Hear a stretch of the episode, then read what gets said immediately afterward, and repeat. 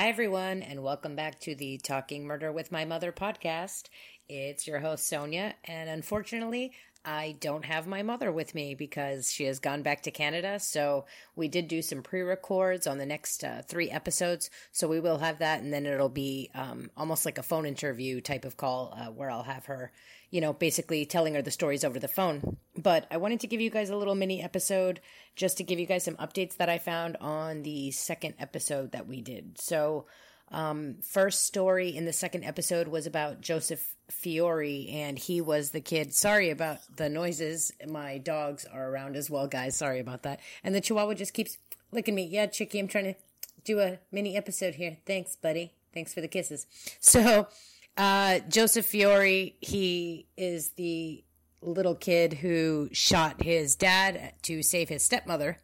And I found this other news article from the time that says Boy kills dad for strapping given mother. Meant to teach father a lesson, youth tells police. And apparently in here it says, quote unquote, I don't know whether it was murder or not, sir. The boy, Joseph Fiore, told the police lieutenant Edward Ratzik. I never shot a pistol before and I didn't intend to kill, but I had to do something desperate to stop this whipping of mother. So again, I just wanted to read that out because, um, you know, he, he really desperately considered this woman to be his mother and he shot his own father uh, for it. So, yeah, and again, he shot her because she changed the tires on the wrong car. What a fucking asshole.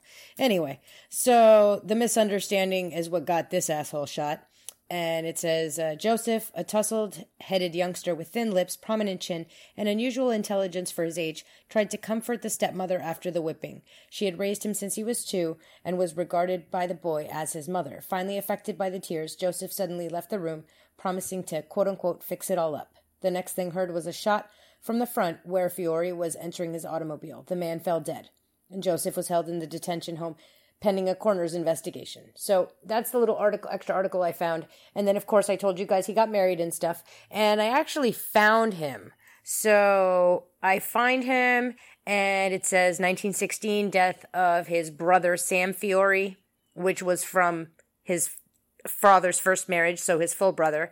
Then three years later in 1919, I told you guys he had a half brother with his uh, stepmother and his father having a child that passed away, John Fiore. And then the death of his father in 1928. And then he gets married to Grace uh, Dropiewski in 1934, like I told you guys. And then I find him in Northville, Wayne, Michigan, living in 1940, 1941. He has the birth of his son, like I told you guys, the death of his son, 1942.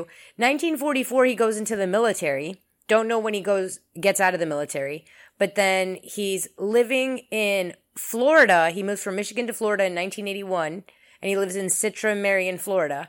And then he lives there up until he dies in 2001. So, hooray. I'm happy for him. I hope he had a good life. Obviously, his, he had no kids and anything, anything, but he did live. And then I look it up and I find Grace's wife, and scroll, scroll, scroll through, and you find death of husband Joseph Salvatore Fiore in 2001, and she ends up moving to um, Arizona, which is crazy. So she moves to Arizona. Um, so that's the story of them two. And that's what I found. And then on the Horning case, which is the last case on the episode, um, that is the one where the mother kills the father in front of the three sons.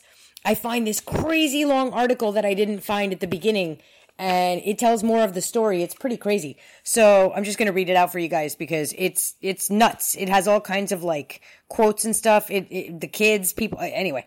So it says, uh, March 6th, the Suburbanite Economist, 1928, free mother who killed her husband. Blame prohibition for tragedy. Son tells of father's abuse. It's the curse of the 18th Amendment. With these words, Deputy Coroner Joseph Dorfman fixed the cause of the tragic shooting last Sunday morning when Mrs. Anna Horning, 40 year old, from 8344 Throop, killed her husband George, 44, during a quarrel in their homes while he was intoxicated. Mrs. Horning was exonerated by the coroner's jury, who determined that she shot her husband in self defense after enduring three years of constant abuse at his hands. The verdict of the coroner's jury has created widespread discussion in the community over the right of women to slay her husband because of excessive abuse. In, I see no problem with this, by the way, ladies. Uh, in some quarters, it is contended that the verdict has set a dangerous precedent. Drink will do most anything, says Mrs. John Higgins of Champlain, 8031 Champlain Avenue, a sister of the slain man. She said tearfully as she testified at the inquest. George was a good father and a good provider, but when he was drunk, he was out of his mind. So that's his own sister saying that. That George Horning had called his wife vile names, had repeatedly struck her, and threatened to kill her, was brought out at the inquest by testimony given by Mrs. Horning, her 10 year old son Glenn, and by neighbors who heard the frequent quarrels. Ever since Remus killed his uh, ever since Remus killed his wife, he used to say over and over again, "Oh, if I had only nerve enough to kill her, someday I'd do what Remus did." Mrs. Horning told the coroner's jury. I'm not sure who Remus is. Glenn, the 16 year old son of the Hornings, a sophomore at Calumet High School, related to the jury how his father had frequently come home intoxicated, used abusive language, and attempted to strike his mother. So that's the six, uh, I'm sorry. It says 16 years old, and then it says, oh, I'm sorry, it is 16, but the type print is bad. Um, youth defends mother. He said, now this is the son. He said things about her that weren't true, the boy testified. He said she went out with other men, but she went, but she went to take my young brother to church. She wouldn't take my brother with her if she was going out with another man, would she? The youth told of an occasion two years ago when the father attempted to strike his mother. He went for her, then like a raving maniac, but I pushed him away. I was pretty young, and I didn't believe in swearing, but I heard plenty of swearing. He was like a wild ape. This is his kid saying this. Two younger children, Willard and Leonard, neatly dressed in their Sunday clothes, listened solemnly to all that was said at the inquest, and as the jury filed out to consider a decision, they cried bitterly as they clung to their mother. When Deputy Coroner Dorfman read the verdict exonerating Mrs. Horning, Mrs. Mrs. Higgins, sister of the slain man, kissed her and expressed satisfaction over the outcome. The neighbors and relatives present at the inquest also expressed their satisfaction with the verdict. Mrs. Horning herself smiled quietly as she heard the words of the jury and attempted to console her sons who had been crying. The same calm was hers as she recited her story before the jury in a clear, calm voice, at no time betraying, at no time betraying any emotion. After firing three shots at her husband, all of which took effect, Mrs. Horning stated that she sat down for a moment as she became faint and too weak to stand. Then, going to the telephone, she called the Gresham police station and said calmly, Send somebody over. I've just shot my husband. Mrs. Horning told the police who hurried to her home that she purchased the revolver and a half box of cartridges in Hammond last August, and that she did so because she didn't believe it was safe to live with her husband without something to protect herself when he went into his terrible maniacal rages. Jesus, God Almighty. The gun was kept hidden in the clothes closet until her husband would come home intoxicated and quarreling. At such time, she would remove it from the closet and put it in the top drawer of her dresser. Like she's getting ready for this. Mrs. Like, and I don't mean like that night. I mean, she'd been preparing every night that he would come home drunk. She'd move the gun somewhere where she could get a hold of it if she needed it. Ugh. Mrs. Horning also said that her husband was trying to drive her from the home so that he could get possession of the residence valued at about $14,000. Again, this is 1928. This was corroborated by Mrs. Uh, by Mrs. William P. Waldman, a tenant in the upstairs apartment, who declared that Mr. Horning had come in, uh, had come in, had come to her and asked to go to court and help him attempt to evict Mrs. Horning from the house. Mrs. Horning told how her husband had struck her for the first time five years ago and had done so repeatedly in the past three years, frequently grabbing her by the throat and attempting to choke her. He courted me for five years before I married him, and during that time I never so much as smelled liquor on his breath. I lived in Waukegan then, and many of our neighbors were drinking men, and I saw what liquor did to a home. My own father drank, and seeing these things, it turned me against any man who drank. George promised me faithfully that he would not drink, and that I would never have to worry about his abusing uh, because of his getting drunk. Six months after we were married, he came home drunk. He was always complaining and grumbling and finding fault with me. He used to complain that I uh, that I didn't save enough money and that I was too extravagant. Why aren't you like other women? He kept saying to me. Why aren't you wise enough to keep from having a family? Why aren't you wise enough to keep from having a family? For the last three years, he was a raving maniac. He used to complain every time I brought something for the house or anything to wear. A difference in religion between the husband and wife was the cause for frequent quarrels as well, the testimony revealed. He always criticized my folks, she continued. I told him that my folks are just as good as his. He got furious when I would say this, and he would push me into a corner where I couldn't move, and he would hit me in the face and blacken my eye. The next day he said to me, I won't be happy until I see the other eye black. This incident, according to the testimony, occurred two years ago, and Mrs. Horning said she called the police and had had her husband arrested.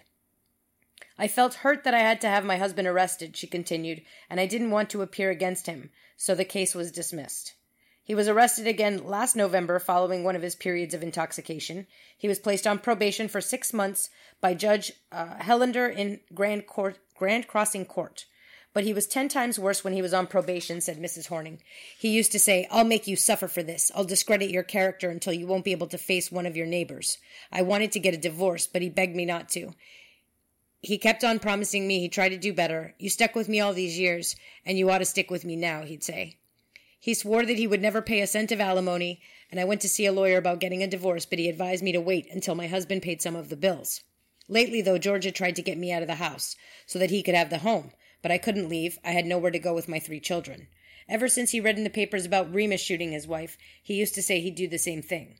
In her statement to the police following the shooting, Mrs. Horning said that husband that her husband talked frequently of what Lieb, Lieb and Leopold had done and of what Hickman had done and made threats to her. He said to me, Take your damn kids and get out of the house. Mrs. Horning told the coroner's jury in a calm voice, He said, You're getting old and now it's time to get rid of you. I need a young woman. I know 15 women who would be glad to come over and live here, one after the other. During the course of the inquest, Deputy Coroner Dorfman pointed to the effect of the 18th Amendment on homes such as that of the Hornings. This shows the curse of the 18th Amendment that you people voted for when we were over there fighting, he said as he listened to the testimony that revealed how liquor had changed Horning following his marriage. T.A. Dillon, assistant prosecuting attorney, questioned Mrs. Horning and the other witnesses at the inquest. And then it just has like addresses of the, which is so crazy to me as well. They have like the names and the addresses of the witnesses just like printed in the newspapers. So, like, you know, if you don't like a witness's testimony, you can just pop by there later and, you know, whack them. Um, but yeah, so that's crazy. That was something I hadn't found before, and I had no idea how I found it. But I cannot find her for the life of me anywhere, except in a 1940 census. And again, this was in 1928 when she shot her husband. Um, in a 1940 census, I find her still living with all the boys, and they're like in their 20s. Um, and then I did find George Horning, which is technically Glenn. I don't know why they call him George. I think it's his middle name. Um, and it says, you know, his information.